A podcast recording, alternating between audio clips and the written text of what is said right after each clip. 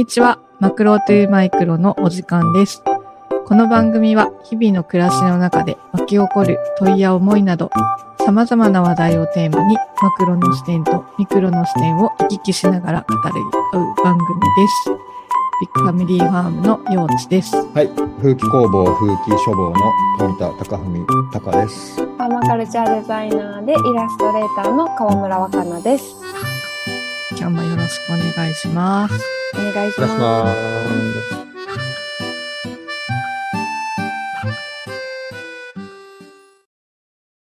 今日のテーマは、そろそろ手帳やカレンダーの季節かなと思うんですが、えー私たち3人が愛用している割り切日々これ口実について改めてお話ししてみようかなと思います。わす。わーいー。。はいはい。そうで、この放送がある新月は、え神奈月、えー、旧割り切りで言うと10月ですね。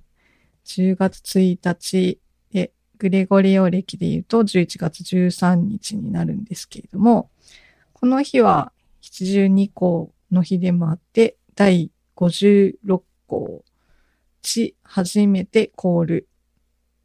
つまり、霜が降り始める頃ですよという合図かなと思います。九州でも多分11月の初めからこの中旬ぐらいにだいたい毎年霜が降りるので、うん、それまでにさつまいもを掘ったり、うん生姜を掘ったり、里芋に防寒をしたりっていう冬を越すための作業が九州でもあります。うんはい。そして、この手帳にはもう一つ、これ何ですか？私、老眼でもう見えないんですが。何座？これ、カニ座？サソリ座？あ、サソリ座なんだ。サソリ座の新月ということで、破壊と変容、膨らんだ風船が弾けて見えた美しい空うんと書いてありますね。うん。うん。こういう感じで、このページごとにいろんなメッセージがあって、うんこの神奈月の最初のページには、その神奈月にまつわる月のいろいろな名前とか、その月に起こる気候のを日本語で表現した昔ながらの表現とか、いろいろなね、メッセージが書かれておりまして、これ読んでみますか？はい、いいですはいね。はい。えーっとね、神奈月は、しぐれは初冬に、うん。しとしとと降る雨、もみじを染めるしぐれ月。深刻だったっけ？で、酒を醸成することから、醸成月とも言われています。無病息災、子孫繁栄を願って、いのこ餅を食べる風習は、ごまや小豆で需要をつけ、気枯れの、汚れだっけ？汚れの。季節を乗り切るための知恵。暖かい小春日も訪れ、帰り花が咲く日もあるが、次第に増す冷たい北風が勢いよくこの葉を落とし、冬景色に変わっていく。山の頂は雪で覆われ、熊は眠りにつく。というね、この読むだけで、こう、うん季節を感じるというか風景がね、頭に思い描かれるような、なんか毎回美しいなといううん感じで読んでます。うん。しぐれっていうのが出てきたんですが、うんうん暦博士、しぐれの解説をお願いします。しぐれ？あ、ここ？どなたか読んでみなんかてください。最初私も一瞬読めなくて、時の雨って書いてしぐれって読むんだよね。なんか昔習ったなっていう感じなんだしけど。うん、うん。えっと、しぐれは、秋の末から冬の初めにかけて、パラパラと通り雨のように降る雨。あー、なるほどね。うんうん。時っってついてる時の雨だから、うん。本当に、パラパラと通り雨のように降る。うーんうんなんかこの手帳でね、あの、このしぐれだけに限らず、なんか雨、雨一つにしても、いろんな雨の名前があるって、初めて知ったんだよね。で、それに、まあ、しぐれも雨の名称なんだけど、なんか雨降ってきたねって普通言うし、明日雨だねとかさ、普段の日常生活では雨を雨としか表現しないんだけど、この時期にこういう風に雨が降るよねって、それをこう呼ぶんだよっていう、なんかあのね、やっぱ、この高槻さんの手帳？うん、結構ただスケジュールを入れるとかだけじゃなくて、結構読み物としてもすごく充実した手帳だなって私も思っていて、うん田中隆さんがチャットにしぐれの説明を送ってくれました。ちょっと 読んでみましょうかね。しぐれ、はいえ、うん。しぐれの語源由来には次のようにいくつかの説があります。しばし暗き、かっこしばらくの間暗い。うーん。しげくらむ、かっこ葉などが茂り暗いことなど、あたりが暗くなるような意味から来たという説。ちちなみ、に、しは添えた言葉で、暮れ、空が暗くなるところかと、ところからという説。うんえ、この一つ一つのし、ぐれ、し、くれに意味があって、他の説は、しは風の意味、うんくれは狂いが転じたものという説。うん。もう一つは、死は風の意味で、くれは晩の意味からの説。過ぎゆく通り雨であるところから、すぐるが転じたと言葉という説。うん引用は日本語現代辞典、小学館さ、小学館さんから出てる、あの、うんだそうです。すごいね、このしぐれっていううん言葉一つに。ねえ、いろんなうん意味が込められているというか。うんなんか風、風が結構感じ、風と、風がすごくなんか、私は、うんちょうど、ちょうどさ、まあ、今もそうだけど、やっぱ風が変わるんだよね。やっぱ冬にかけて。あうんうん。秋の末から冬の初めにパラパラと通り雨のように降る雨って言ってたけど、この時期って風めっちゃ変わるから、うん。なんかその影響とか季節と季節の変わり目に、本当に一瞬降る雨みたいなうん意味なのかなって、さっきの風の意味っていうのが、すごい私はしっくりきたかな。うん。あとこのしぐれで、ちょっと雨が降るごとに気温がぐっとうん。冷たくなっていくうん。っていううん。のもあるよね。う。うんうんそのさっき幼稚が読んでくれた中でさ、うんもみ、もみじとか紅葉を染めるしぐれ雨って書いてたけど、本当に紅葉した葉っぱって、雨に濡れるとさ、色がさ、なんかうん出るじゃんね。そういうことなのかなって今。鮮やかにね。ね。うん。この文章だけでめちゃくちゃいろんな想像がそう。膨らんで、うん、うん、うん。で、なんかこのページに、あの、そこのページだけじゃなくて添えられてるあのイラストがめちゃくちゃ素敵で、あのー昔のね、な、何時代かわからないんだけど、おそらく江戸時代とかもっと前なのかな。すごく、すごくあの昔の植物画だったりとか動物画だったりとか、生き物の絵をすごい使っていて、この神奈月では、えっと、すごいもみじのね、あの、絵が、すごい添えられていて、色はついてないんだけど、この言葉でものすごく、私はなんか、色鮮やかに見えたりとか、うんうんうん。おそらく昔の人がこの暦の、この月のことを描いたものなのかなって、その時に出てくる動物とかも添えられてて、うん。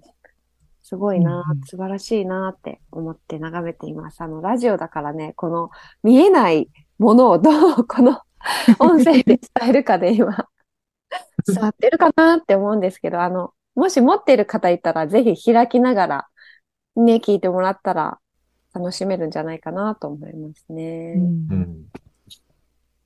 このもみじの絵に止まってる鳥があるじゃん。うん。名前、多分、ジョウビタキだと思うんだけど。あ、ちょうど、ジョウビタキか。うんううん。んちょうど私今この、今収録してるうんうん。ところに座って最近よく作業してるんだけど、うんうん。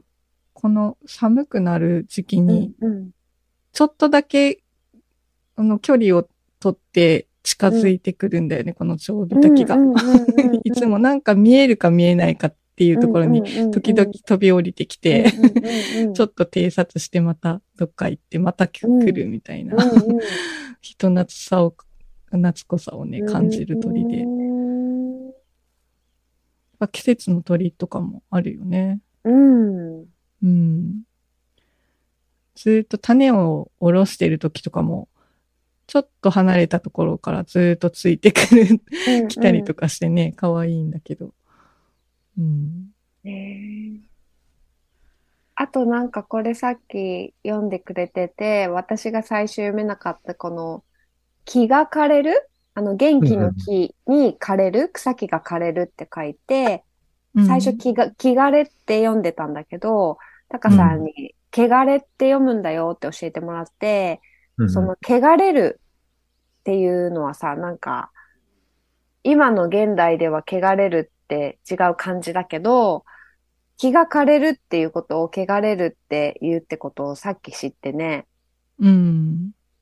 すごいなんか、びっくりした。うんう。うんん。うん。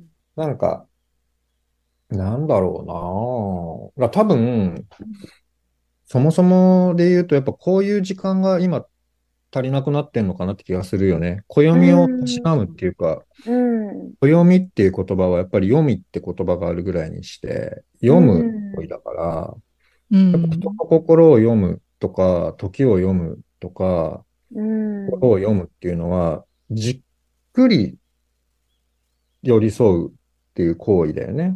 うん。なんかパラパラパラパラめくっていくっていう感じとちょっと違うっていうかさ、う。うんん。やっぱ言葉は必ず意味はたくさんあって当然で、なぜならうん。ただの記号だから文字っていうのはうんてではないし、この言葉の意味はこれって一個で言えるはずがないから、う。うんん。辞書があるわけだし、うん。で、さらに言えばその意味が書かれているけど、その意味はどっから来たのかっていう語源ってものがあって、う。うん。うんん。で、語源は説でしかないっていうのは、つまり最初に言い出した人はただ言っちゃったりしてるわけだよね。うん。うん。うん。うん。今も新しい言葉はいっぱい生まれてるけど、うん。全部意味が先じゃなくて必要に応じて言葉ができて、うん。うん、そこにさらに意味が付けられていって、意味変わってるわけじゃん。リモートって言葉の意味とかも変わってんじゃん。5年前と。うん。うん。うん。それはなぜなら必要に応じてみんなリモートワークとかいろいろリモートで行こうとかうん。うん。言って、だから今は意味は変わってるわけだし、うん。うん、そういうふうに生き、生き物なんだよね、言葉って本来。うん。うん。うん。で、やっぱ、汚れって言葉もなんか、単純に意味が捉え、取れてないっていうか、じゃあ説明できるっていうと多分、いや、すっごい適当に使ってますみたいな、うん。ような気がしてて。もともと汚れるっていうのは、気が枯れるっていうことだったんだよねっていう気はするよね。うん。うん。うん。で、つまり、なんていうのか、よく大地の再生があるけどさ、うん。うん。あのー庭とか畑とか家の周りとか生態系を元気にするために、ね、何するかって言ったら木、木を通すじゃんね。うん。木が滞ってるから木を流すために穴を掘ったり、水を掘ったり、そこがつね、詰まらないように枝を入れたり、葉っぱを入れたり、竹を入れたりっていうのは、やっぱ、なんていうの、気が通らないと、やっぱりそこが腐ったりとか、なんだ、グライ化ってよく言うけど、土が呼吸できない、コンクリみたいな色になっちゃうとかさ。うん。うん。で、やっぱり人間関係が汚れるとかも、コミュニケーションの不全感から来たりとか。うん。で、人間が枯れるっていう、その最後に死を迎えたっていうのも、血液の巡りが止まる。呼吸の巡りが止まる。酸素の供給が止まる。みたいなさ。うん。だから、うん。いや、別に現代的に見ても意味は一緒なんだよな、とかって、深めてみていくと思うよね。うんうんうん。だから、やっぱり、高槻さんは、ここに、本当に何行かの言葉で凝縮して書いてるけど、うん。これについて多分6時間とか喋れるんじゃないかな。うん。それぐらい、すごくいろんなバックボーンっていうか、コンテクストっていうかね、うん。うん。行間があるよね。で、本来、ひと、一月っていうのはそれぐらい行間豊かなものなんだっていう。うんうん。ここを一緒に過ごしましょうよっていうなんか、うんお誘いな気がするから、俺もやっぱり、なんか書き込む道具っていうよりは、うんなんか日本の時間軸に誘われる読み物で、暦だからやっぱ読み物だなっていうのはすごいうん。思うよね。味わうというかね。うん汚れをうん乗り切る。うん敬語とかもやっぱり昔は敬語だったものが今は、貴様とか、お前とかも、昔は丁寧語だったけど、いつの間にかね、ちょっと雑っていうか、ね、あの、おみなえしってさ、花があるじゃん。おみなえしって黄色い秋の花があるんだけど、あれも女郎花って書くんだけど、あ女郎って言うとさ、なんかさ、うん、あんまいいイメージしないけど、うん。女郎って大昔は、あの、貴族の女性のことを指す言葉だったらしくて、本当になんか黄金に光り輝くって感じの、うん。すごい綺麗な花なのに、なんで女郎花なんて 字を当てるんだろうなって思ってうん調べたことがあって。う。うんん。うん面白いよね。面そういう、なんか一つ一つの言葉を辿って、うん日本をもっと知るというか、うん和の文化を味わうきっかけになるよね。うんうんうん。うん冬銀河とかも、なんうんか、面白いね。冬は。まあ、空気が澄んでいるみたいな。うん。銀河、いろんな星々が見えている。冬北斗。うん。池星、凍った星、池星とかね。手星。荒星。星がピカピカピカピカ荒れる。木枯らしが吹きすさぶ。まあ、雲が流れていくみたいなのもあるよね。うん。雲が夜空で雲がダーッと流れて、星が見えたり見えなかったり、見えたり見えなかったり。うん。よく言われるのはやっぱり花鳥風月って言うけど、うんうん。なんかこれってすごいマクロとマイクロ的に言うとさ、うんうん。一番近いものから一番遠いものを並べてんだよね。ああ、そっか。花、鳥、あ風、花月。あ、鳥、そして風を感じて月。で、しかもそこで五感全部使うっていうかさ、ううん。見える、匂う、うんなんなら食べられる花とかね。うん。うん。鳥、鳴き声とか、風を肌で感じて、月を味わうみたいなね。うん。やっぱそこの様子を語ってるわけだから、暦は。やっぱリマインダーでもあるよね。ほら、見てごらん、花を。ほら、鳥の様子を。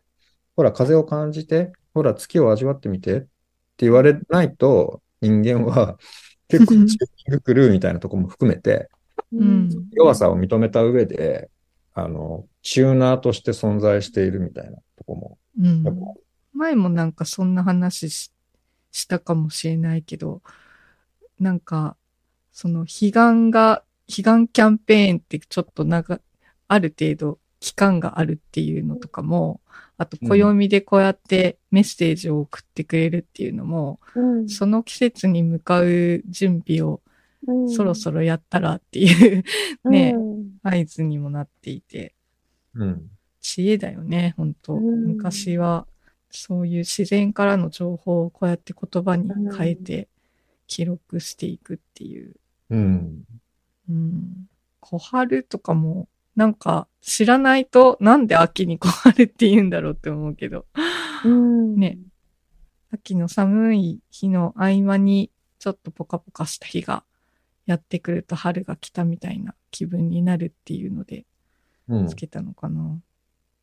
そうだね。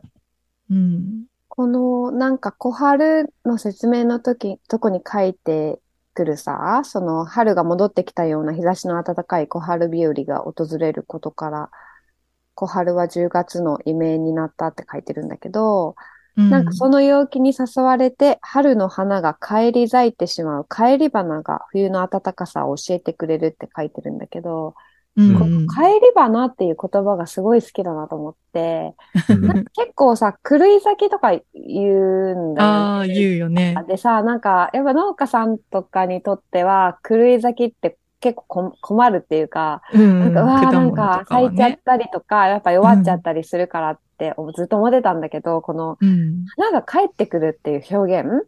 うん。この、やっぱり、もちろん気候もさ、すごい変わってきてるから、本当は咲かないはずの花が咲いちゃって、あーみたいなって結構あるんだけど、うん。でも昔からこういう陽気に誘われて、帰り花が冬でも咲くっていうのを、これ今知れただけでものすごく、うん、なんていうのかな、安心。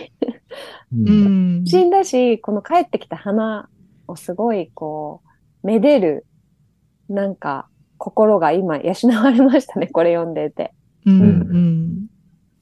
なんかまた会えましたね、みたいな。うん、ちうんょっと、あの、ボーナスステージみうん、たいな。うん、うん、うん。山吹がちょうど今、もう一回咲いてんだけど、そう また咲いてるみたいなうん、うん、うん。もう寒くなるよってうんなんか言いながら、でもなんかまた見れたのが嬉しい。嬉しいよあるよね。ね。帰り花なんだね。うん。花がなくなっていくシーズンだけど、ちょうどこうん、の収録してる頃は、うん。本当にその、秋の花がうん、いろいろ効くとかね、うん、政治とか、あの、ハーブの花もすごいうん。種つけるために、バジルなんかもね、花盛りだったりして、うん。意外と花がわーっと咲いてる綺麗な季節なんだけど、11月になるとね、霜が降りるとそれがいきなりシャットダウンというか強制終了みたいになるじゃない、うん、うん、ハーブなんかもね、うん。一日で終わってしまうみたいなのがあるから、その時間の流れと季節の移ろいが、うん、まあ、その終わるからまた生を感じるというかね、うん、うん。そう、本当に、あの、霜が降りた次の日に、昨日まですごい満開だった菊なんかが全部茶色になってるのを見ると、ついにやってきた、みたいなね、気持ちになるけれど、うん、う。うんん、なんとも秋ですね、本当に。はい。というわけで、今日は和暦日々これ口実をちょっと開いて、いろいろとお話ししてみました。今回も最後までお聞きいただきありがとうございました。番組への感想、質問、こんなテーマで話してほしいなど、info.3readings.shop へ皆さんからのお便りもお待ちしています。ではまた次回、満月にお会いしましょう。ありがとうございました。ありがとうございました。